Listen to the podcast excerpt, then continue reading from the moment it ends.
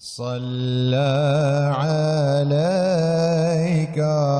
الله يا حمد نور المنازل يا محمد Assalamu alaikum. As I begin my own spiritual journey, I want to hear from those who have taken this path before me. This podcast focuses on them and listening to their stories, uninterrupted. My name is Hebah Masood, and I invite you to reflect on the trajectories of their lives and the guidance and blessings provided by Allah subhanahu wa ta'ala along that journey. Today I am joined by Ustadh Ryan Hilliard. Ustadh Ryan's journey is a unique one.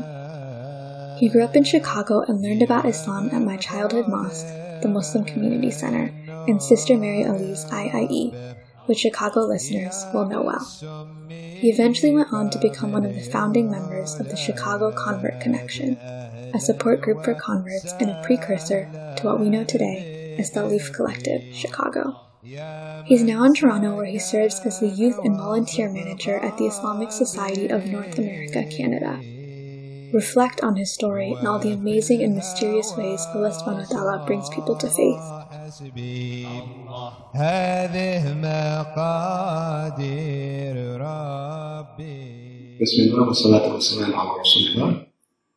Growing up in, I grew up in Chicago, specifically in a suburb called Evanston, Illinois. Um, Northwestern University is, is, is, uh, is there, and a couple of other wonderful institutions. And um, I had a pretty decent, like, suburban sort of childhood, but with a lot of access to the city, and also, like, economically speaking, like, lower middle class. So, um, my parents were both working. My dad was a, a Navy reservist, so he was in the military, and uh, also had like engineering, you know, engineering electric, electrical expertise. So that's where his main field was. And then for my mom, she um, she was she had always been like she had been, for the most part been raised in Evanston as well. And so for her, like much of the city and everything was just well known to her. And, uh, her background was in uh, interior design. And then she started getting into like real estate and like, so she's been working in the real estate uh, industry for some time. So growing up, it was myself and my younger brother. He's uh, two two and a half years younger than me. Uh, we had a, I would say like a pretty stable childhood, you know, and everything, you know, which grateful for, alhamdulillah. And um, we still, but we, that didn't mean that we were sheltered or you know, not exposed to many of the, issues and the, the challenges of being you know, young black, you know, young black men or being a, a middle class family, black family in the city, in a big city such as Chicago.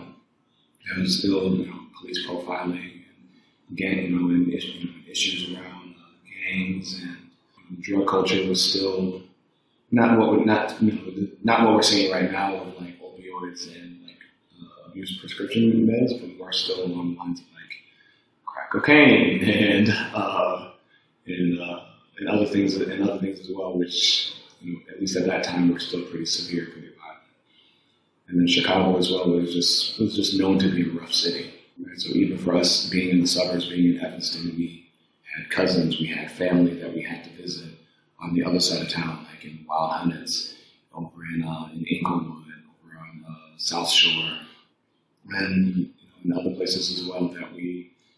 So we saw how they, would- you know, we saw the what the other side of the coin, if you will. Right? We weren't you know, shied away from or like told not to go there because oh you, you, know, you might get influenced by was like, no, this is this is your family, and you need to visit them as well, but also understand that they you know, they just have you know things are different for them than they are. So having that growing up was a, was a good way for us to be able to appreciate you know what we were given and what we had and the blessings that we had as a family, but also to not be blind to the to the you know, to the suffering or to the issues and the, and the systematic oppression of others, right? And seeing it for what it is and not like do rose colored you know, rose colored you know, glasses or anything like that, or having this naive perspective of how things are and how things should be. For people that don't really know the landscape of Chicago, can you just kind of paint the like stark differences between Evanston and the south side that you mentioned, or southwest side? well, uh, I, don't think I really have to do that. I don't think I really have to do that because when people, when I bring up the fact that I'm from Chicago, I'll just say Chicago in general because nobody really knows Evanston specifically yet. just like when I say like when somebody says, "Oh, I'm from Toronto," it's like, "Oh, okay, you're from Mississauga, Brampton, Scarborough," and then like you get specific after you identify the general area. So, but when I tell people I'm from Chicago, they're like, "Oh man, that's a dangerous." Right? They kind of get they like have this already have Yeah. this perception of like gang culture and how you know shootings and all and all this other things as well that they hear about in the news and in popular culture. And it's not without a basis, but at the same time, it's quite exaggerated, I would say. However, the basis coming uh, of that is that yes, there are you know, Chicago has had a reputation for decades being very, uh, very tough, being very industrious, and also being a very rough city. And so, all of these um, these these ethnic subgroups, such as like uh, Polish people, Italians, um, East, you know, other Eastern Europeans, uh, the Irish, and then now, and then even, and, and then after, after the, the collapse, or actually after the, shift, I should say, not even the collapse, the shift from slavery into what we're saying now of our, you know, of our, of the, of the U.S. There was a what was called the Great Migration, which was a number of, of, huge influx of black families that were leaving the South and coming to cities in the Midwest and, in, and over on the East Coast to seek jobs and, and, and upward mobility, upward economic mobility in the cities. So most of my, and I'm part of that trajectory. Part of that trajectory. Many of my family members and their and their relatives and my ancestors are from places like Texas, Arkansas, Tennessee, which has a direct linear you know trajectory north into Chicago. Very similar. Many people in, in places like New York and New Jersey will have relatives in North Carolina, South Carolina, Georgia, because they move directly north to the bigger cities. So you have that aspect of it as well. With many black people, coming and settling in, in Chicago are also living on the South Side. Right? They've established you know enclaves of their own, such as Bronzeville, right, and other wonderful neighborhoods that have a very deep, very rich history for you know, an African American culture and history. And other communities and other ethnicities come and group themselves together. And that's one thing that's noticed about very stark and very noticeable about Chicago is that it's very it self-segregates. Right? Many, you know, you have these pockets that are almost very clearly defined of specific, you know, group or specific, specific subset lives here. They've built their businesses, they own the buildings maybe, and they've established a little commune or, a, or an enclave for themselves. And there's not too much of a blend or a mix in between, with the exception of maybe like a few places. And then gentrification comes in and kind of disrupts a lot of things. So there, you know, in a nutshell, there's that. But also in terms of like the, the cultural landscape as well, of what people expect, like violence and things of that, of that sort in Chicago. Yes, there's always going to be that as well because this is very it's very similar to what you see in places like New York or Los Angeles, where a group of people based on ethnicity, ethnicity or religion or whatever other socio-cultural marker come into a certain space and try to establish themselves and try to express that. Sometimes it has a negative, you know, negative connotations or a negative effect on other people, and there's conflict and there's tension. So it's complicated, like it is for many other major cities or major, you know, major areas in the, U- in the U.S., and it has that very complicated and oftentimes messy history right, that we still see to this day, and these are all things that are just products or just continuations of, of that history. So, uh, with that context um, and like the area that you grew up, the environment that you grew up in, um, where does Islam come into play? You mentioned that uh, some of the first khutbahs you gave were at Northwestern, but how did you even get to that point? Well, my story, my my trajectory of, of, of embracing Islam had next to nothing to do with Chicago. Actually, Chicago was a part of it, but it wasn't where I first learned about it. As a matter of fact, it was um, it was like before. Like Chicago has a very before I was aware of it. Chicago has a very long-standing relationship with Islam, even what some people, you know, what some people nowadays would even consider not consider Islam. What I mean by that, what I mean by that is that you have long-standing, very well-established communities such as the Nation of Islam and the Moorish Science Temple and many other uh, proto-Islamic groups that are part and parcel with the Black American experience that have established themselves and, and have um, having a, a, deep impact on the growth and development of Black communities in Chicago. And anybody on the South, anybody in Chicago as well, especially black people, like if you they know that you're Muslim and they see that you're visibly Muslim, for the most part, they have like this very innate respect for it, respect for you, because it removes like this, it removes this privilege from you, and also as well they're tying into like a historical, like a historical understanding that Muslims do do right by the by the people, right? They go like Malcolm from Malcolm X Honorable Muhammad and many of the other community members, like Sister Clara Muhammad, who started like schools for black kids to be able to learn and everything in, you know, in Chicago. They did right by people economically and socially. And so, because that was a vehicle for upward mobility and change and for self determination for black communities, they have a good opinion of Islam. So, all of this was there, and I was still unaware of it. For the most part, all I knew about Islam before, you know, say before 2006 was that yeah, Malcolm X was Muslim. They have a prophet that, that's named Muhammad. If you do become Muslim, you have to change your name to Muhammad. And there's a black box called the Kaaba in the middle of the desert that people go, circle, go in circles around right? And that's and that's the direction that Muslims pray. They pray to the east. Right? They pray facing this this, uh, this black house. That was it. But it wasn't a, a, a negative or a derogatory reference, right? It's just like, okay, that's what Muslims do. That's Islam and everything. But I know that that has a good uh, impact because of people like the nation, people like Malcolm X, who did right by by us, by black people. So I had a good opinion of Muslims without actually ever going into it because I was raised in a Christian household. Right? Um, my parents were not heavily involved in the church, but involved enough where it was, you know, it was a, it was a balanced, healthy, you know, uh, uh, understanding of like having God involved in your life in every step. And so, yeah, I grew up in a church. I um, sang in the choir. I was a musician. I used to play saxophone for my, you know, for my church and everything. I was involved in, the youth leadership programs and, and the like they had there. So that was my childhood. And so come university, like my university years, so like 2000, yeah, like uh, yeah, actually 2003 onward, that's when things started to shift a little bit because I started to come a little wanting to you know solidify my blackness, solidify my black identity because I was growing up in the suburbs and all these white kids and everybody else. And like, I need to like figure out what my blackness actually means.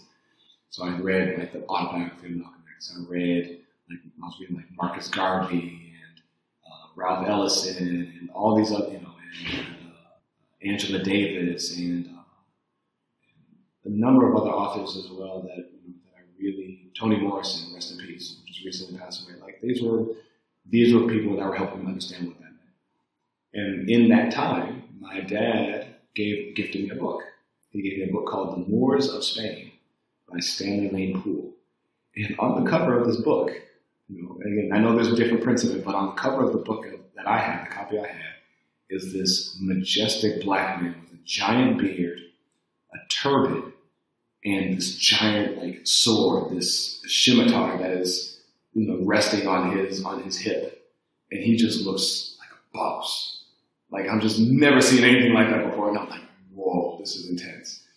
And the intention of the like the the psyche behind why my dad even gave me that book in the first place was because I was studying Spanish. That was my major in, in undergrad.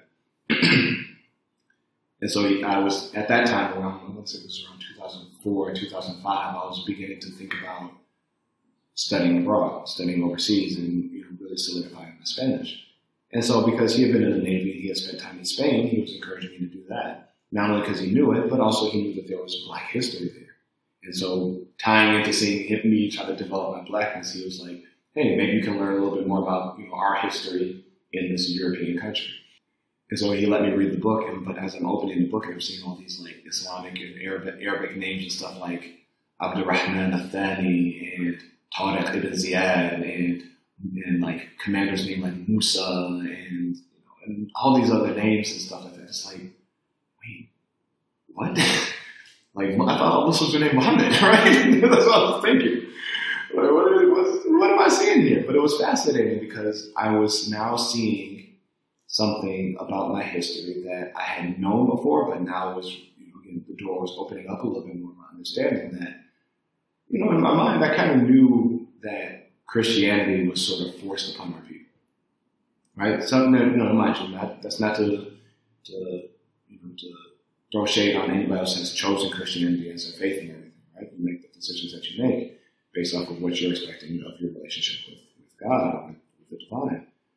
But for many, but for, for the most part, by and large, many black people who were stolen from Africa and enslaved in, in the Western Hemisphere and in other parts of the world, Christianity was part of a colonial project you know, intended to remove their identity and to enforce upon them a sense of domination and, and uh, lack of self-determination, so that they would be more economically viable for the, you know, for the imperial or colonial projects that were that were being put forward by the powers that be. So, with that in mind, I wanted to. I saw that I saw in this that um, there, this is the religion of black people before slavery. Right? I was like, wow, I really like this is the type of relationship that people have with that black people, especially from Africa, had with God before that they were Muslim. They identified as Muslim. And so when I started digging into it a little bit more, realizing that okay, that Islam actually has its roots with the prophet who sees himself in line with the tradition of Jesus and Moses and all the other personalities and the relationship uh, with God that I saw in the Bible, that I saw growing up as a Christian.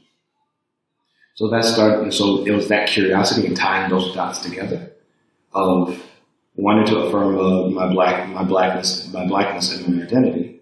Two, seeing, recognizing as well as the how religion and the relationship with God was weaponized against our against against us, and wanting to to remove that violence from that violence from it, three to subs, to give more substance and substantiate a much more personal relationship with God, just for myself. Because that was a good thing. That was one of the great things about being around a Christian is that I, it gave me a love and appreciation for God as a creator and everything. So I can't take that away. But now I have a chance to clean up or purify that experience, right? Kind of remove some of the things that are more murky and uh, less uh, that are less uh, problematic from that relationship. So come it now comes around to 2006, and I decided that I'm going to go study abroad in Spain. Right, so I'm going to spend six months there from June up until you know more like six months, kind of on and off. So I was going to spend the month of June there for a summer program, and then go back for like the fall semester from like September to December. So that means I was going to come back to Chicago in July and August. So I get myself ready to go and actually go there for the first time. It was during that trip actually that I really got the chance to experience what I was reading in that book by Stanley Poole. The history was very much alive and present, and it was even even when like the current government and the current culture as well like kind of makes it a, a tourist attraction and everything, you can't subdue the power of that. And the prime example that I can remember for being first like being moved by it was when I went to the Alhambra Palace. And many Muslims now will go there and know, have a wonderful experience and everything if they get a chance to visit southern Spain. And we were encouraged to do so as well that was called Al Andalus, right? That was Andalusia. That was the, the stronghold, if you look at it from a military perspective, but that was the length of influence that Muslims had when they uh, when they came in and conquered that part of Europe in the early uh, 700s, early part of the 8th century CE. But seeing the palace walls with a phrase like etched into the walls, it was La ghaliba illallah in Arabic. All over the walls, it was like La ghaliba illallah, La ghaliba illallah, La ghaliba illallah. There is no victory except in God. All over the walls. And this was what this one ruler specifically, when he built the Alhambra Palace, had had him do. He did. He commanded his his builders and his architects and his craftsmen to do this. Why? Because he wanted to remember Allah that everything that he had could be taken away, everything comes from God. I'm shocked. Like when I look at this, I'm like flabbergasted because I'm thinking of all the other conquerors and people that have been religiously convicted to go into a place and take it over for like military conquest or for whatever reason. How many, how often is it that those people actually remember God rather than, or instead, build a statue of themselves? I didn't see that when I went to the Alhambra. I saw a man who etched in stone that everything you have is from God and everything can be taken away. And that shook me because I wanted that type of relationship with God. I didn't see, you know, I wasn't, I had it to a certain level, but this was like, this was the next level. This was another step in that that I didn't know was possible. And so I wanted that for myself. So that's when I really started digging in more about learning more about Islam. And I had a wonderful um, human being with me that was also studying there. He was from Seattle. His name is Nazir Har. I hope if he hears this, he remembers that I still remember his name and the impact that he had on me. Of like just being that person that said like, yo, if you have any questions about anything about Islam, just let me know. It's like just let me know. So like he, he just opened his doors to me and everything. We spent a lot of time that month of June together. And so when I came back to Chicago after that after that month of being here, of being in Spain, I hit the books. I went to the library and checked out all the books about Islam, the good, the bad, the ugly. You know, I was, but I didn't have the confidence to go to a masjid yet. I didn't have the confidence to go into a mosque because I was under the impression that like if you were Muslim, they would kick you out, right? I was just like, all right, well, you know, I, maybe like there was like the secret like invisible barrier that like it turns, you know, a siren goes off somewhere that says like, this Kappa just walked in, get him. And I was like, okay, well, I didn't, you know, I don't know. I have a weird imagination sometimes. But uh, yeah, I just didn't have that confidence to actually step into a, a mosque yet. But I still read about it, and I still was at him. I still kept in touch with Nazir, and I started asking people that I knew were Muslim back in my under, you know, back in my, in my university, which, by the way, wasn't even in Chicago. I was studying in North Carolina, North Carolina A&T, historically black college in Greensboro. So I was like reaching out to a couple of people there that I knew were Muslim by name, and just asking them questions and stuff like that. And then it got to a point where I actually worked up the courage to go to a mosque, and I went to uh, the Muslim Community Center, MCC, on Elston Avenue in the north side of That's the Chicago. I used to go to growing up. Really? Yeah. Yeah, the one that used to be like a theater and stuff like that. Yeah, all of it. So I went there, and nobody introduced me. Nobody walked in with me. I just kind of like I felt like I was like sneaking in, and I sat in the back and I observed a prayer. I think it was like it was in the evening, so it had to be like Maghrib or Isha or something like that. And it moved me to tears because I've never ever seen grown men pray like that together. Like yeah, like in church, like we all I've seen grown men cry, I've seen them like raise their hands and you know and talk to God and everything and speak in tongues and all these other aspects of, of, of my church life and the church experience. But it was something about like seeing men line up together, foot to foot, shoulder to shoulder, and put their faces on the ground. Right? Bow to their Lord and put their face on the ground. Just in the exact same way that I was reading about Abraham when he prostrated to his Lord, Musa when he prostrated to his Lord, Jesus on the mount when he prostrates to his Lord in the middle of the night. Right? Like this is what they were doing. Like, why don't we do that as Christians? Like, why are we why do we sit in pews? Why are we sitting in seats? We should be no chairs, praying like with our with our entire beings, right? With our minds, our hearts, and our bodies. And so I was like, wow, this I think this this might this might be it, but I still have my reservations. And so I still hadn't told my parents. I was like trying to hide the fact that I was doing all this research from them.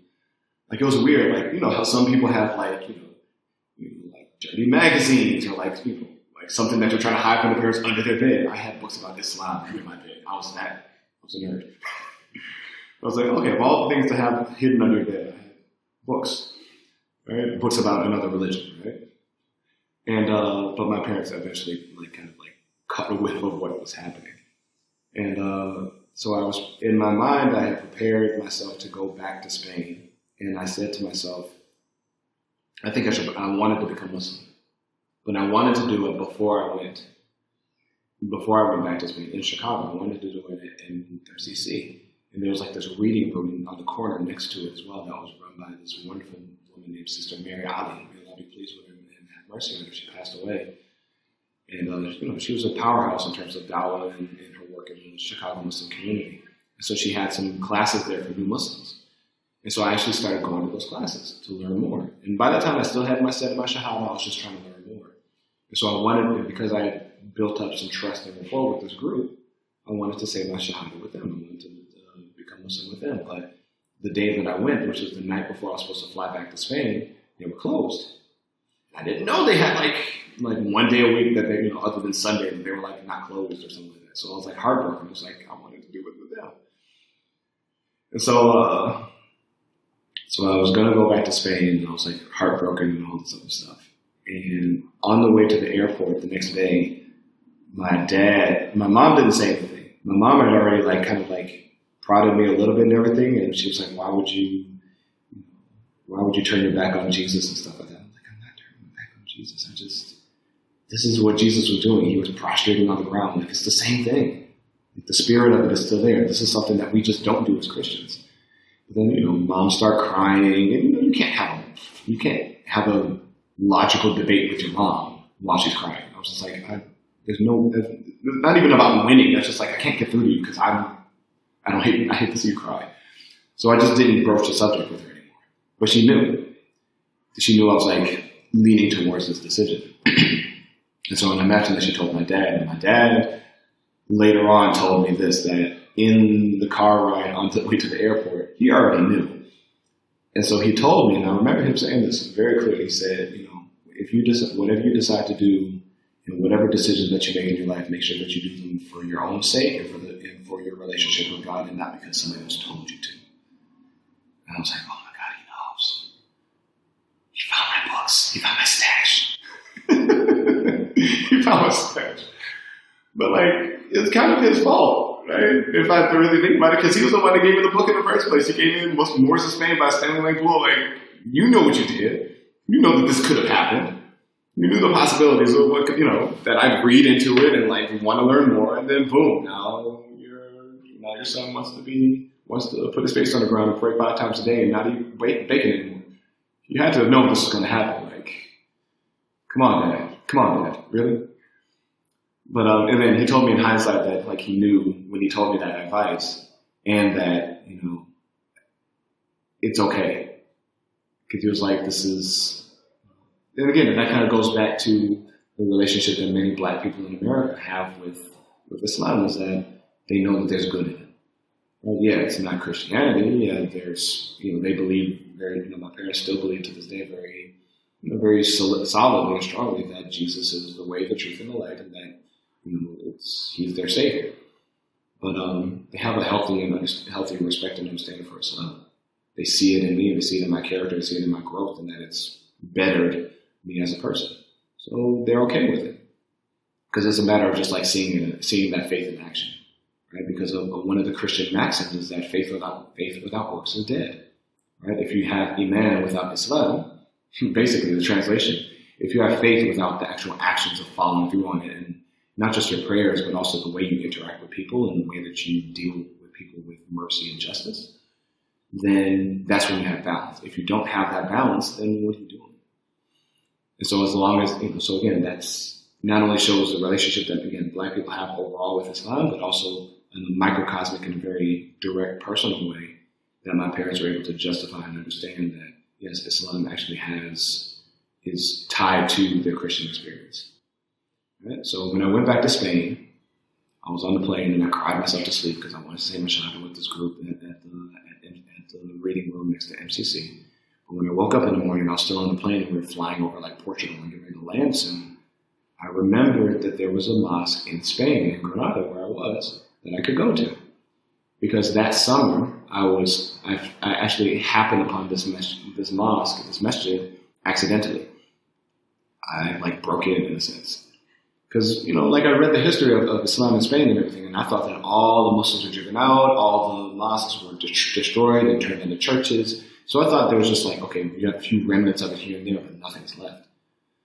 Here's this brand new masjid that was like built like I've just found out like two years before then, sitting on top of a hill that looks like indis- you know, like up on the outside looks, you know, completely uh, you know, uh, indistinct from some of the other buildings around it. But when you walk into it, it is gorgeous.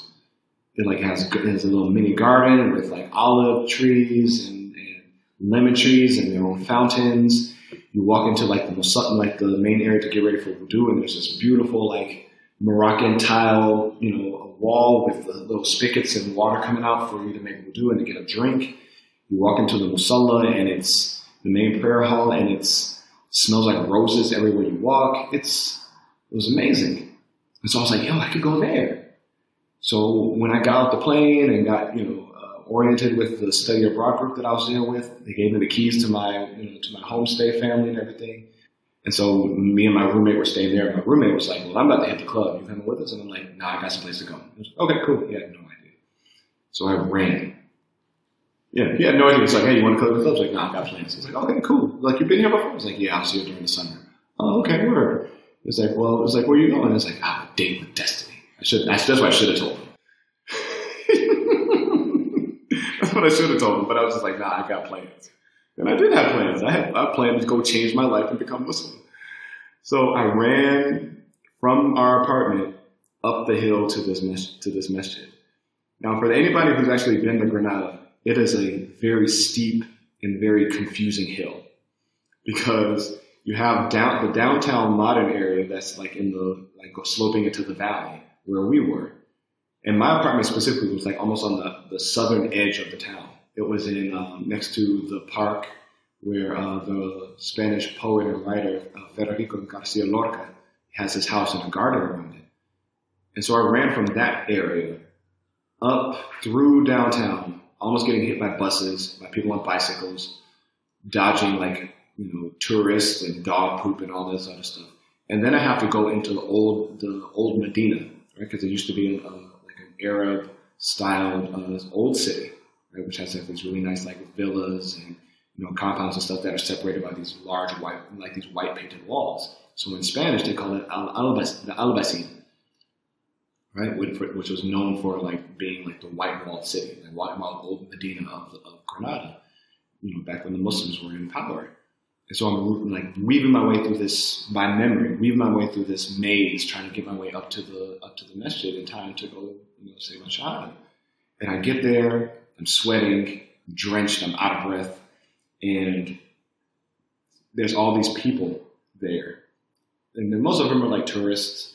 And so they're, I hear the adhan going, being called, and the tourists are leaving and Muslims are coming in. Right? So I found out later that the, that the masjid like closes its doors to tourists um, at a certain time for Maghrib, and then it's just only open to Muslims and everything for like from the evening onward. And uh, so I walk in, and then there's a, a, young man there who worked there. His name is uh, Sidi Soul, really tall, you know, really tall guy and everything. He was.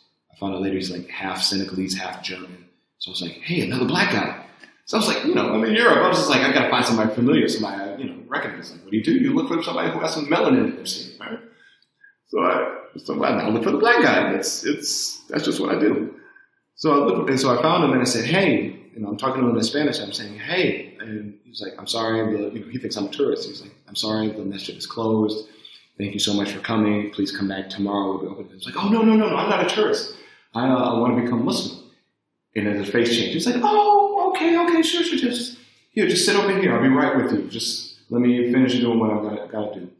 So he finishes up and everything. He comes back. He introduces himself. Start talking a little bit. He's like, all right, well, let's not waste time because prayer's going to start. Have you ever made wudu before? And I said, I know about it, but I don't know what to do exactly. I've never actually done it. So he takes me over to that same wall with the Moroccan tiles and everything, and he shows me how to make wudu over there.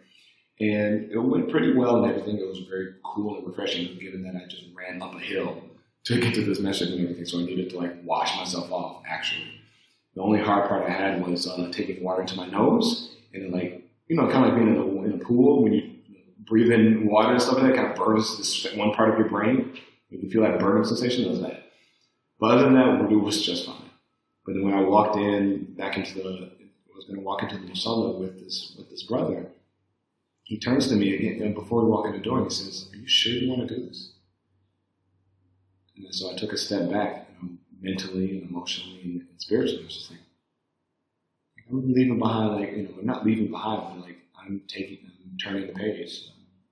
Looking, thinking about the 20 years that I lived before then, and the, the good decisions, the bad decisions, and the other things I've done in my youth so far. And now I wanted to make it better and to do something that would increase or enhance that experience that I already had.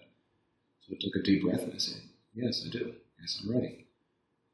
So we walk in, and I join them for prayer. I'm still not Muslim at this point. I still haven't said my shahada.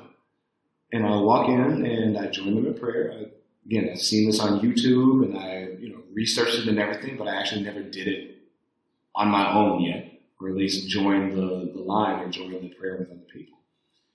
And so you can imagine that I'm probably pretty awkward when I do it. So like, I have no problem like bowing and doing the ruku, right? But when it comes to sujood and going into prostration, I didn't know that at that time I was supposed to put like my forehead and like the tip of my nose on the ground, kind of like as a point of reference. So when I went into prostration, I, my the top of my head was on the ground. So I was kind of like you know, uncomfortably and awkwardly like looking at my own rear end from the people behind me and the kids that were playing behind me. So I'm like, this doesn't feel right. So that was the only awkwardness, right? But I got through it. I fumbled through it. And then um, at the end, um, the brother Sidi goes up to the imam, who's this young guy. His name is Bashir. Bashir Castaneda, which is cool, right? He, he has an Islamic name, but his last name is very Spanish. And so, you know, they're kind of like talking to each other, they're kind of pointing at me, and then the imam waits for me to come on over. And so he, you know, he's talking to me, and it's again, it's all in Spanish. I'm just translating here. He says, "Hi, uh, how are you? Sidi told me that you came here from Chicago. I'm so happy that you're here and everything, that you want to become Muslim. Um, you know, like, is there anything that we can do for you? Like, do you have any questions, or do you want to talk about it first? Or, you know, again, are you sure you want to do this?" And I was like, "No, no, I'm, I'm, I'm prepared for this. This is exactly what I wanted to do." With and he says, "All right, well, you know." do you want to, all right, so you know what about the Shahada, right? I said, yes. So you can walk me through it and tell, tell me how it's done. I said, all right, so, the, so he says he's all right with that. Sidi is sitting next to him. Uh, Imam Bashir is in front of me. And so we begin to talk. And he gives me an option too. This, this is a, this is a fun part too. He said, all right, we can do this in, we can do this in English, Spanish, or Arabic. Pick one. In Spain, and my major is Spanish, so I'm like, okay, Spanish and it just feels like I'm, you know, calling into like a, you know, a call center, right? Or like, you know, calling into a business and getting the, the automated message. For English, press one. You know, for, you know, for French, you know, press two. You know, for, for Espanol, for Spanish, press three. For Arabic, press four. So I had options. So he gives me the entire, like, the entire, like, rundown of the articles of faith, the responsibilities of Islam, like the five pillars, and all of those things as well in Spanish, right? And then switch into Arabic where necessary. And I understood it, right? And that's what I was able to study. So it, was a, it felt like a very authentic experience. And I'll get to that in a moment. But you know, instead of having it like in other places, like, you know, there's a bit of difference on how to do a shahada and everything. Some places I've seen they have you raise your hand and put and your finger up. He took my hand, like almost like a handshake, almost as if we were like sealing a deal, like uh, making an agreement, which I found to be very spiritual, especially like it was a spiritual pact. Not with the Imam, but him being a representative of Islam, being a representative of the Prophet, and giving to me this access to to his to this way of life, this deen, this, this, this life of, of Islam. So I repeated the Shahada after him in Arabic once and then twice in Spanish. And then he says, Congratulations, felicitaciones, uh, eres musulman, right? You're Muslim. Now, mind you, at that point, I only thought that there was three of us there, just me, the imam, and the brother that I walked in with. I didn't realize that there was like 50, 60 brothers behind me that had just like gathered to witness my shahada. So, and the whole time I'm not paying attention to you because my back is to them. So I shake his hand and he says, you know, congratulations, you're Muslim. And out of, out the background I hear, from like hundreds of brothers. And I jump, I'm like, huh. I was like, who are, these, who are these dudes? And they all, you know, I stand up, they take me by the hand and start hugging me. Some of them are crying, and then I start crying, and I'm like, who are you? I've never met you a day in my life. And they're all introducing themselves. One's name is like Zaid, and another one's name is Alfonso, and the other one is name is Antonio. You know, and, and you know, and they're like every, they're from everywhere. They're from Senegal, they're from Morocco, they're from Spain, they're from Madrid. They're from Barcelona. They're from Guatemala. They're from everywhere. And they're all embracing like, hey, you're our newfound brother. You're home now. Like, you're, where have you been all our? You made it. Right? And so they're like, they're giving me, they're not just giving me like books and stuff. They're like giving me their phone numbers. They're giving me their addresses. They're like, come to my house. Come have dinner with us. You know, we love you. Let us know if you need anything. It was different it was very communal. Like it was like, yeah, like, a couple people did give me books, right? But they were like, here's my contact information. Hit me up if you need me, right? Or come to my house. I want to feed you. Yeah, of course you got food. I'm definitely coming, right? And for the months onward, up until December when I left, it felt, and they kept it that way. It was just like that. This was a community of um, whose parents and other community and other like elders, you know, some of the founders of that community had converted or embraced Islam in the 70s, and in the, in the late 60s and the 70s, after the death of, or actually not the after. They they grew up in Spain. They embraced Islam. They were like to, some of them used to be like hippies and you know and stuff like that. They used to go and spend time in Morocco and doing the whole thing like rock the Casbah and smoking hash and doing all the Sufi stuff, right? Just as like you know in the 60s and 70s that you see on TV, like you see in popular culture. But what ended up happening was that many of them actually embraced Islam fully, right? But at the time in Spain, there was a repression on, on religions that were other than Catholic because of the, dictator, the dictator Francisco Franco that they had, who put a moratorium on all other expressions of religion. So many, you know, many people who were Muslim, Jewish, Hindu, Sikh, whatever you are that was not Catholic, even Protestant, right, were you had to fly under the radar. You had to do it in secret. So when he died, a lot of that was lifted. And so around 75 up until like 79, 80, that's when this Muslim community kind of came out the, the religious closet and they started building around themselves. Now, mind you, still in Spain, they still have like this strange historic vitriol that they have against Muslims. They're like, oh, they're going to take over again, right? That's kind of like the weird underlying secret of it all. But they, you know, they power forward against the, you know, against some of the, the, the Catholic government and even like the archdiocese and like the Catholic Church overall of Spain and like their archbishop and stuff like that. And they built their their masjid on top of this hill. And so that was the one I walked into or broke broke into, depending on who you ask. Uh, and that was built a couple of years before I came, in 2004, 2005. They finished it.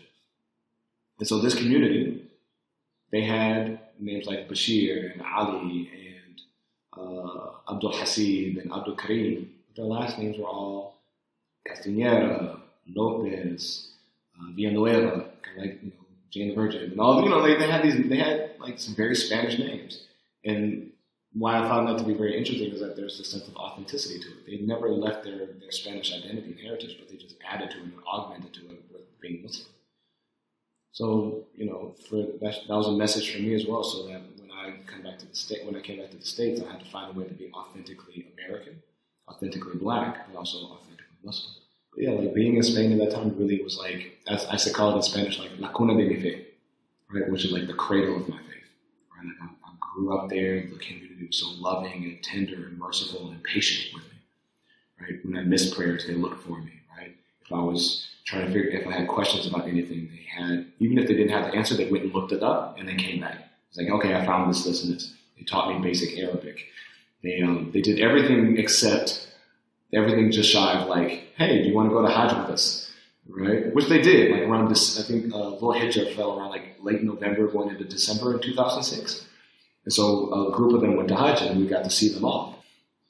And they did everything except like send me to Hajj with them, which would have been kind of awkward. It's like, oh, I'm going to Mecca now, mom and dad. I won't be back for another couple months. So, um, but it was a very loving and very supportive community, right? And they were very focused on the basics, like get solid and get consistent in what's what all Muslims agree on. Now, mind you, like they had this community specifically had its own proclivities. They had their certain specific, like you know, uh, understandings of like fiqh and of like their own personal practice as a community and everything. But they didn't like force that upon me. They didn't say that this is part of your Islam. They're just like this is the basics that every Muslim knows, and this is what you know. This is what's going to tie you with all of your siblings in faith around the world. We all pray. We all fast in Ramadan. You know, we all learn the Quran and try to learn Arabic so that our prayers will be valid, and we all get along together as a community. And uh, yeah, it was it was a beautiful and amazing time, and I wouldn't change it for the world. What an amazing story, and what an amazing sense of community. I mean, a lot of converts don't necessarily get that um, that I've talked to, um, that sense of community beyond their initial conversion. Yeah, not at all. And I think, and that was a shock coming back to the states too, where you have you do have myriad communities that have been Muslim communities that, are, that have been in the states for decades, depending on who you ask as well, for centuries. So when I came back, especially first and foremost to Chicago, it was a big culture shock because I went from having this very loving, doting community around me to not having, you know, coming home just in time for like, I think it was like Eid al Adha and having, and I went to, I found out about Eid prayer on accident, right? I didn't even know exactly where to go. And I, and I went to, think they had it like at the Donald Stephens Convention Center in Rosemont, not far from, um, what you call it, from O'Hare Airport. They had a prayer there. And then that was it. I didn't know anybody there and I didn't have like a dinner to go to, no dawats, no, you know, no friends, Muslim friends or anything like that. And I think, oh, that was New Year's Eve. It coincided with New Year's Eve too. So it was very lonely. I came home. I was a new Muslim. I didn't know any Muslims in Chicago. Most of the Muslims I knew were back in, at university in, in, North Carolina. So it was a very lonely, I just remember feeling ex- extremely lonely at that time. Right. And just like, even my parents, my younger brother, they went out to parties and stuff like that for New Year's Eve. And I was like at home with the dog, watching like the, you know, Dick Clark on TV and stuff like that with my, you know, sparkling grape juice, you know, being all sad and stuff, right? Uh, you know, laughing about it now. But uh, yeah, it was having that type of support specifically for you know for people that have embraced Islam and are brand new to it. It's necessary for them to have that sense of community because that's how you express. That's how you figure out what's not just what's right or wrong, but you feel like you're in it together. Right? It's a human experience. It's a communal experience, and Islam is not a religion or not an experience that you a spiritual experience that you do alone.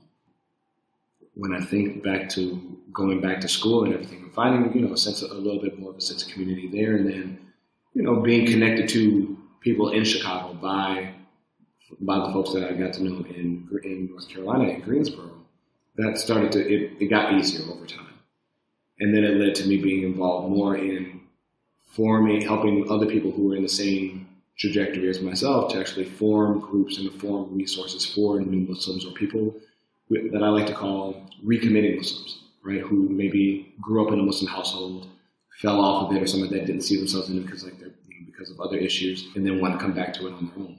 So like people who are recommitting to the faith, to the deen. And so that's when like myself, a couple of friends of mine like Mike Swice, Hazel Gomez, and a handful of other people um, formed an organization called the Chicago Convert Connection. And so we would have like just regular uh, sessions like, like halakas and just social events and everything, like potlucks and stuff, for us to be able to learn something and to come together as a community. Now, again, it wasn't just for converts, but it was open for everybody that was wanted that type of space that at the time many masajid were not offering. Right? And many community centers just didn't have either the resources or the focus to do. And then it grew into a point where it became like a almost like a social service. Like we were, in some cases, I remember, mashallah, we were raising money for people who had been kicked out by their families for embracing Islam, and we were putting them up in an apartment or a hotel, right? We were fundraising for them. We were, you know, we made, we got sponsorships and we were able to make like new Muslim kits for people, like with a copy of an English translation of the Quran and like a new prayer rug and like, you know, like, and also like obviously contact information for like one of us as well, just to be in touch with them. That, that mentorship and that, you know, that, uh, that aspect to it as well. Like if you need something, come talk to us and everything. And mashallah, it grew to the point now where you have like, you have an organization like Ta'leef Collective come in from California. It's like, yo, you guys are doing like the same stuff we're doing in the Bay Area, but on a whole nother level. And then that gets, you know, rebranded and transformed into Ta'leef Chicago. This was before Ta'leef. This wow. was before Ta'leef. Right? And so, and again, and, and, it's not to like throw shade on anybody at all because I've, I love and, and pray for it to this day, Ustadh Osama Khan. May Allah preserve him and outstay his lifetime and, and maintain his health and that of his family and the community that benefited from him. But just knowing that there was a group of us, people like Michael Swice, his wife Alia Bilal, and uh, hundreds of other people as well. Who again, I'm, I'm, I'm so sorry. I'm blanking on their names right now. If you hear this, I'm sorry, but you know I know you, right? Like these are the people that would go to like we would be in Humboldt Park, we would be in at you know American Islamic College, sitting there with Omer Mozaffar and with you know other people, you know uh, Ubaydullah Evans and Abdul Hakim Dickinson and other people as well who would come and just have honest conversations about how Islam is supposed to play into our lives. And then even like bringing in like the kid, the children of converts as well. Like these are people who are like established in their lives and their careers, 40, 50 years old, even they're in their late 30s, had kids, you know, already had kids that were you know, elementary school, middle school, and then their parents embrace Islam. What kind of support do you give to the children who are seeing this transformation in their parents, but they're like, I didn't sign up for this. I'm not sure what it means to be Muslim. So they have to have a, a different type of approach and sense of community for themselves too. So we started trying to do stuff for their children as well, so that they not only understood the, the process and the, the the journey that their parents were on, but also how that was supposed to make sense in their own lives and what that meant for their own growth and development as human beings, and whether or not they wanted to be identified as Muslim too, and helping to, to foster that if that's what they wanted. And it, it, it was really, if you don't have it there, you build it yourself. You find the other people that want to do the same thing, and you have people, you know, have people with their roles and their spe- and their specialties and the good things that they're good at, and they provide that khidmah, they provide that meaningful, beautiful service to people and you build a community for yourself. Right?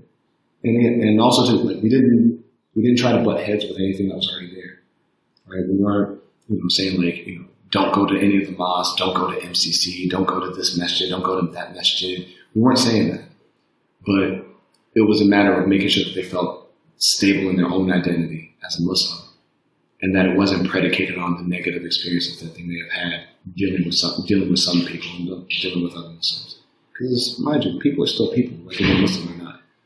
But you have to figure out what that means for yourself and your own relationship with Allah. And then take that love, take that mercy that you're being filled with, and then act on it. Have that faith, and then have the acts and the works that give that your heart life and give your, your deen meaning. Because faith without works is dead. Right? If you're a Muslim, but you don't act on it, what are you doing? And if you're doing all this good stuff, but you don't have a certain dynamo, you have a certain you know, divinely inspired sense of mercy that's driving you forward, and you recognize where it's coming from. You're you know just you're just doing stuff just to be doing stuff. It's like, oh, you're a good person. Like, yeah, but where does that sense of good come from? If, even if you're doing all these good things and everything, who are you going to be accountable to? What are you going to be accountable to? What are you going to show for? Who's going to vouch for your goodness? So yeah, that sense of community, like I wanted that for myself, and I knew that too. And so we tried our best to make it for ourselves, and we hope that Allah accepts it and good that came from it. Can you just uh, talk a little bit about how that feeds into the work that you're doing now? So, alhamdulillah, that the opportunities that I've had so far have like really stemmed from this notion of this this uh, this deep seated love that I have for wanting for myself, wanting for others what I want for myself. And so being a young man, like I embraced Islam when I was 20 years old. And, you when I didn't always make the right decisions, even after I became Muslim as well. I did a lot of stupid stuff as well as, as I was trying to figure out what that meant for me to Muslim and also to get away, you know, to shift away from many of the habits and the mindset that I had before as, uh, as a young man. And so, uh, that's kind of what led me a bit to working with other young people like myself. And certainly the Chicago Convert Connection and now Ta'leef Collective gave me that platform to be able to exercise that. So when I was in volunteering with Convert Connection and with uh, Ta'leef in Chicago, my area of focus or my my uh, what I was really good at was getting to know the getting to know the kids of converts. Right there's um, the Rush family. Um, Sophia, if you hear this, may Allah bless you and your family. She had she has um, three wonderful children, inshallah, that are graduating from high school and some of them are going to go to college now. That I have a wonderful relationship. With another sister, Eve Rivera, who um, has a wonderful family too. And like they're, I know them for bear hugs, right? Every time I saw them, right? Every time they came to Ta'leef, they got bear hugs, like on site. And um, you know, just you know, just being there and a mentor for them as well, spending time with them outside of it too. There's another young man. His name is uh, his name is Malik. Um, we would just go to like the planetarium together. Like I would check in with him and just like I would help him do his homework and just be a, a mentor to him as well because he lived not that far from it. And his mom was, you know, was came to Ta'leef and knew of me as well. And I had that type of vibe. That's the the type of service and the type of relativity that I had to bring to the table. And people saw that and they appreciated it and they gave me the means and the platform to do so because they trusted me to do that and I wanted to be trusted in regard. And so there was another uh, one of uh, another one of my colleagues and I hope that um, and, and his name uh, he lives in he lives in Dallas in Plano, Texas, specifically, the home of Frito Lay's and Dr. Pepper and, and Texas Instruments. Um, he invited me to apply for a new position that was coming up in his home mosque in, uh, in Plano to be a youth director. So I applied and I got the job, and um, I was there for a year, 2016. And um, it was just before then as well, in 2014, that uh, I got married, alhamdulillah, to my wonderful wife, Henna. And she's Canadian, right? So she's from here, and she's from here in GTA. She's from Mississauga specifically. I can't, I'm not even on friends. Like, oh, she's from Toronto. I was like, no, she's not. She's from Mississauga. Right? Those who know, you know. and uh, so we all moved together. And at that time, also, we had just had a newborn, our daughter. We moved down to Texas, and it was it was it was different, but it was a great opportunity and really allowed me to cut my teeth into the the actual needs of the actual needs of young of young Muslims growing up here in, in the states or here in, in North America. And they're dealing with a lot, and you know they're finding some answers, but I think the main challenge that I see is that there's a there's a disconnect on the basis of irrelevance sometimes from our from our, our scholars and from our community centers and the leadership that they have in there. If our young people are dealing are trying to understand and grasp the concept of believing in God in the first place, or why, you know, or the certain ins and outs of like gender relationships and everything, or their own demons and their own you know, issues, their own mental health issues, you can't just throw a halakha at them. You can't just say, oh, you need to, you know, you know build your iman and everything. Like, yes, iman is at the, the core of it and everything, but you have to speak to people where they're at and tie it back into those aspects as well through the means and through the needs of it that, that actually that need to be addressed. So one thing I know for you know for sure is that the Prophet Muhammad, sallallahu alaihi wasallam, peace and blessings be upon him, he was very keen on getting serving people where exactly they needed. Even if that meant that if they were hungry, he gave them food. He didn't give them dawah. He didn't give them. He didn't talk to them about you know, oh, you need to fill your belly with the you know fill your belly with the dhikr of Allah. Like no, he's like, oh, you need bread here. You need more? Sure. What you know? Can I get you a you know? Can I get you a camel? Like, what else do you need? Let me make sure you're you're satisfied. You good? You good, fam? Right? That's what he. That's what it's about. And that's that was his dawah. Meeting people where they're at and exactly what they need, and not what they assumed. So with that in mind, I wanted to. That's what helped me to focus on like the, the type of youth work that I wanted to do, and I was learning as well from many of my mentors and teachers in that regard. People like Hazel Gomez, like Mike Swice back home in Chicago, and others wonderful people as well, like Ustadh Abdurrahman Murphy, who's again Chicagoan as well, who I, you know, who I had a chance to sit and learn from when he was living there. And then when he moved to Dallas as well, learning from him, you know, from him and seeing the example that he had with his, his organization Roots, that was in Tennessee for a certain time, and then moved to Dallas as well, part and parcel with uh, the work that he's doing at Al Institute. And like uh, Imam Omar Suleiman and uh, Sayyid Yasser Birjas, who was also in Chicago too for a time in uh, Orland Park, and then moved down to Dallas as well. So yeah, there's a lot of there's a lot of people from home in, in, in Texas too, right? They were all making that move.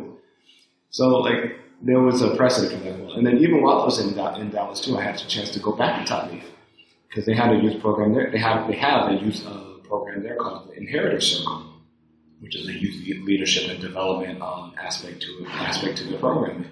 And I got to, to shadow and be a counselor for their annual uh, Inheritors Retreat. And so I wanted all of that to inform that. But mashallah, like things changed, you know, things just you know, changed for us. And so we ended up leaving Dallas and moving to Edmonton, Canada, in Alberta. And uh, we lived there from early 2017 up until like August of last year, August of 2018. So about a year and some change. And um, I got to do a little bit of youth work there, not as much because I didn't have, you know, I was immigrating to Canada, so I had to start my immigration process, so I couldn't legally work at the time. But I got a chance to volunteer with organizations like Tarjuma, which was doing which was doing something very similar to Ta'leef as well. And they had like uh, youth activities as well. And there's also an organization there called the Islamic Family and Social Services Association that had a youth branch called the Green Room, right, which is a youth space um, specifically for them to have programming, also which is an open space for them to do homework and have honest and frank discussions, and really just be that safe space that a lot of people are talking about now for Muslims. And um, I had a chance to be their visiting speaker, like their, their speaker in residence. So they, they had khutbahs there, they had Friday prayers there, for especially for like the university students that were around at MacEwan and at University of Alberta. Um, we had covalent programming and, uh, onboarding for university students, like to make sure that they felt acclimated, you know, especially as Muslims acclimated to university life as well. And there was a lot of great opportunities and some wonderful relationships that, that came out of um, my, my volunteer work there, mashallah and I hope that Allah accepts it. And so now I'm here in Toronto, you know, which will be our, hopefully our home base. I, I hope we don't move anymore. I'm tired of moving. and uh, I have I have this blessed opportunity to serve in this capacity as youth and volunteer manager at ISNA Canada in Mississauga.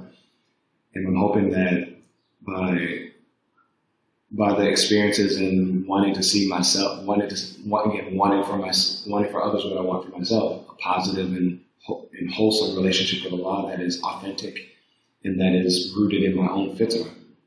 For other people, especially for young people as well, who have gone through the same upheavals and confusion and decision making that they've never had to experience before that I went through. Wanting just to wanting for them to find have a place where they can have a bit of clarity on how to think and how to develop their heart. Do you think there's something that we can do communally to address some of these issues that our youth are facing. I, personally feel like um, one thing that came up a lot when I was um, involved with the MSA University of Toronto was the racism and judgment that's kind of uh, in our community. Yeah, and that's still present. I don't think that's gone anywhere, unfortunately. And it's now exacerbated and much more on the forefront now with the current politics and the current discussions around identity politics and other aspects of our of our current the current state of our society.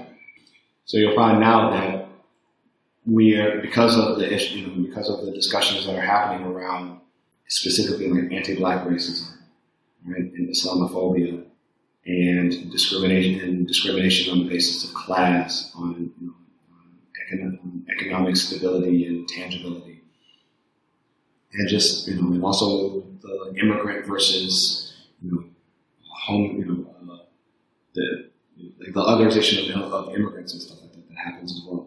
Yeah, there's going to be a lot of conversations around that, and it's going to affect people directly because for for young people like us, we that's never been our mo really, right? Like we're exposed to it and we see it, and we're like, well, that's that was never really a focus for me. It wasn't a focus for me to only stick to people that I know or only staying within a comfort zone. And so the question and the and the resources and the type of discussions and the actions that young Muslims like you and me should be moving forward with and the type of work that we should be acting towards now is to reduce as much of that as possible by acting as prophetically as possible. So to answer your question, it's more like these are the type of work, this is the type of work and the type of um, encouragement that we should work towards is building up that esteem for wanting to be Muslim, for wanting to not just learn about your deen, because not everyone's going to be a scholar, but taking what you know and making something out of it. Because I'm not a scholar either. I, mean, I, didn't sit, you know, I, I, had a chance to, I had the opportunity to sit sometimes and, you know, whenever the opportunity presented itself to sit with scholars and, and righteous and knowledgeable people, men and women alike, to learn from them and to, but what I always did was make sure that whatever they were teaching me, I actually could apply it. Right? What's in it for me? What is it? How's this going to affect my daily life? And also, how's it going to make me a better person? So if I'm always asking myself that question, I'm always asking myself, where is Allah in this? Right? How am I going to, you know, where, where's the beauty of Allah? Where is the majesty of Allah? Where is where are his attributes and his his remembrance in what I'm doing? Then that reduce, for me, that reduces having, you know, a lot of the issues around discrimination of anti-black racism and misogyny and stuff, where people call, under their breath, call you Kala or Abid or, or use the N-word amongst themselves because it's popular and everything, but they think that it's okay to say that with you or with other people. Right? These are all, these are all issues. So as long as we have healthy conversations around that and again, look for ways to build up one another and look for look for the attributes and the goodness of Allah and everything in each other, we can keep each other safe. I just have one last question to sure. this up. Um, in the khutbah you gave earlier today, you uh, said um, you give some advice uh, of using the dunya as a means of returning to Allah subhanahu wa ta'ala. Can you um, just give some advice to uh, people listening about um, how you know regular people, people that aren't scholars, can can do that? Sure. It's, you have to think. Okay, you have to think first and foremost, take into account of what you what Allah has given you, right? And say Alhamdulillah. Show some, show and express gratitude for what we have been given, whether it's a lot or a little. So anything that Allah gives us, whether it's our physical, you know, physical things such as our health, money, support of family and people around us, maybe a good, you know, something that's emotional, maybe a good sense of good balance of what what it takes to be happy. Right? We have good emotional health as well. We're able to express ourselves and our emotions. Other people have good mental health. You have to be grateful for that too. And of course, spiritual. Some people, their only relationship with, with, with Islam is just to pray, but it's devoid of any meaning. It's devoid of love. Right? But they still pray. Right? Because they know that this is Islam, this is what I'm supposed to do. And they're dedicated, they're consistent in that. And Allah will them immensely for that. Everybody's at different levels, and people are not only struggling, but people are blessed with many different things. Allah gives to whom He wills, and He takes from whom He wills. Some of us have, some of us don't have. So when it comes to like using the world, using the dunya, these means to get closer to Allah, the first thing is gratitude. As long as you're a thankful servant, abdan shakura, just like the Prophet was, he's going to keep giving you more. And I think I mentioned this before too, is that when you keep getting gift after gift after gift, the main thing you want to know is, is who the sender is. You want to be able to thank them. So gratitude is one, is one major thing, right? And finding ways to do it. Even if it's something as simple as Alhamdulillah, or a little bit more robust as sharing those gifts, sharing those, you know, those, those uh, blessings that you have been given with others, right? To the benefit of others. Another thing, another aspect of using the means of the world to get closer to Allah and to get to that goal is to make sure that everything that you do, you don't hold on to it for yourself. As we, I used to say, like the world is in your hands, but not in your heart. Right? And this is, of course, also part of our tradition as well. The world is in your hands, but not in your heart. So you're using it, you're molding it, you're forming it, you're distributing it, you're taking it in, you're putting it in its right place. You're, you're wielding it with the means that you have, and you're putting things in the proper place, which is also the definition of justice, putting things in the proper place. And then, what is not attached to you. Because these things are just going to come and go. They're going to come in one hand and out the other. But nothing's permanent except for Allah Himself. So that's another thing to keep in mind as well. Another point of advice. And then finally, and then the last one, um, I hope you're not going over, anything. Um, the last thing that I could think of is to find other people that want, that are generous, that want to give and that want to do right with the gifts that, that, that they have as well. Be around other people that want to do that too. Find, you know, find, you know, connections with people that they can, that you can share those experiences, share those intentions and the uh, commonality of your, of wanting to do well and do right by people and to benefit of others and to benefit your, and by extension, benefit yourselves for the sake of Allah. Right? As though, and people say like, you know, fi sabilillah, for the sake of Allah, the, know, fi sabilillah, on the path to God. A sabil is a path. You know, it's not just for the sake of God. You're doing it, you're doing these things because these are the things that are going to get you to God. This is the path, in the path of God. And then if you want to go a little bit deeper, like you're not going to go to God unless you want to get there. Right? You don't go anywhere unless you want to go there. So, and if that's the case, you want to go to Allah, why do you want to go to Allah? Because you want Him. You want to get close to Him. You want to meet Him. So you're going to do everything that you can. You're going to take these steps. You're going to show gratitude. You're going to give. You're going to take. You're going to put things in their place.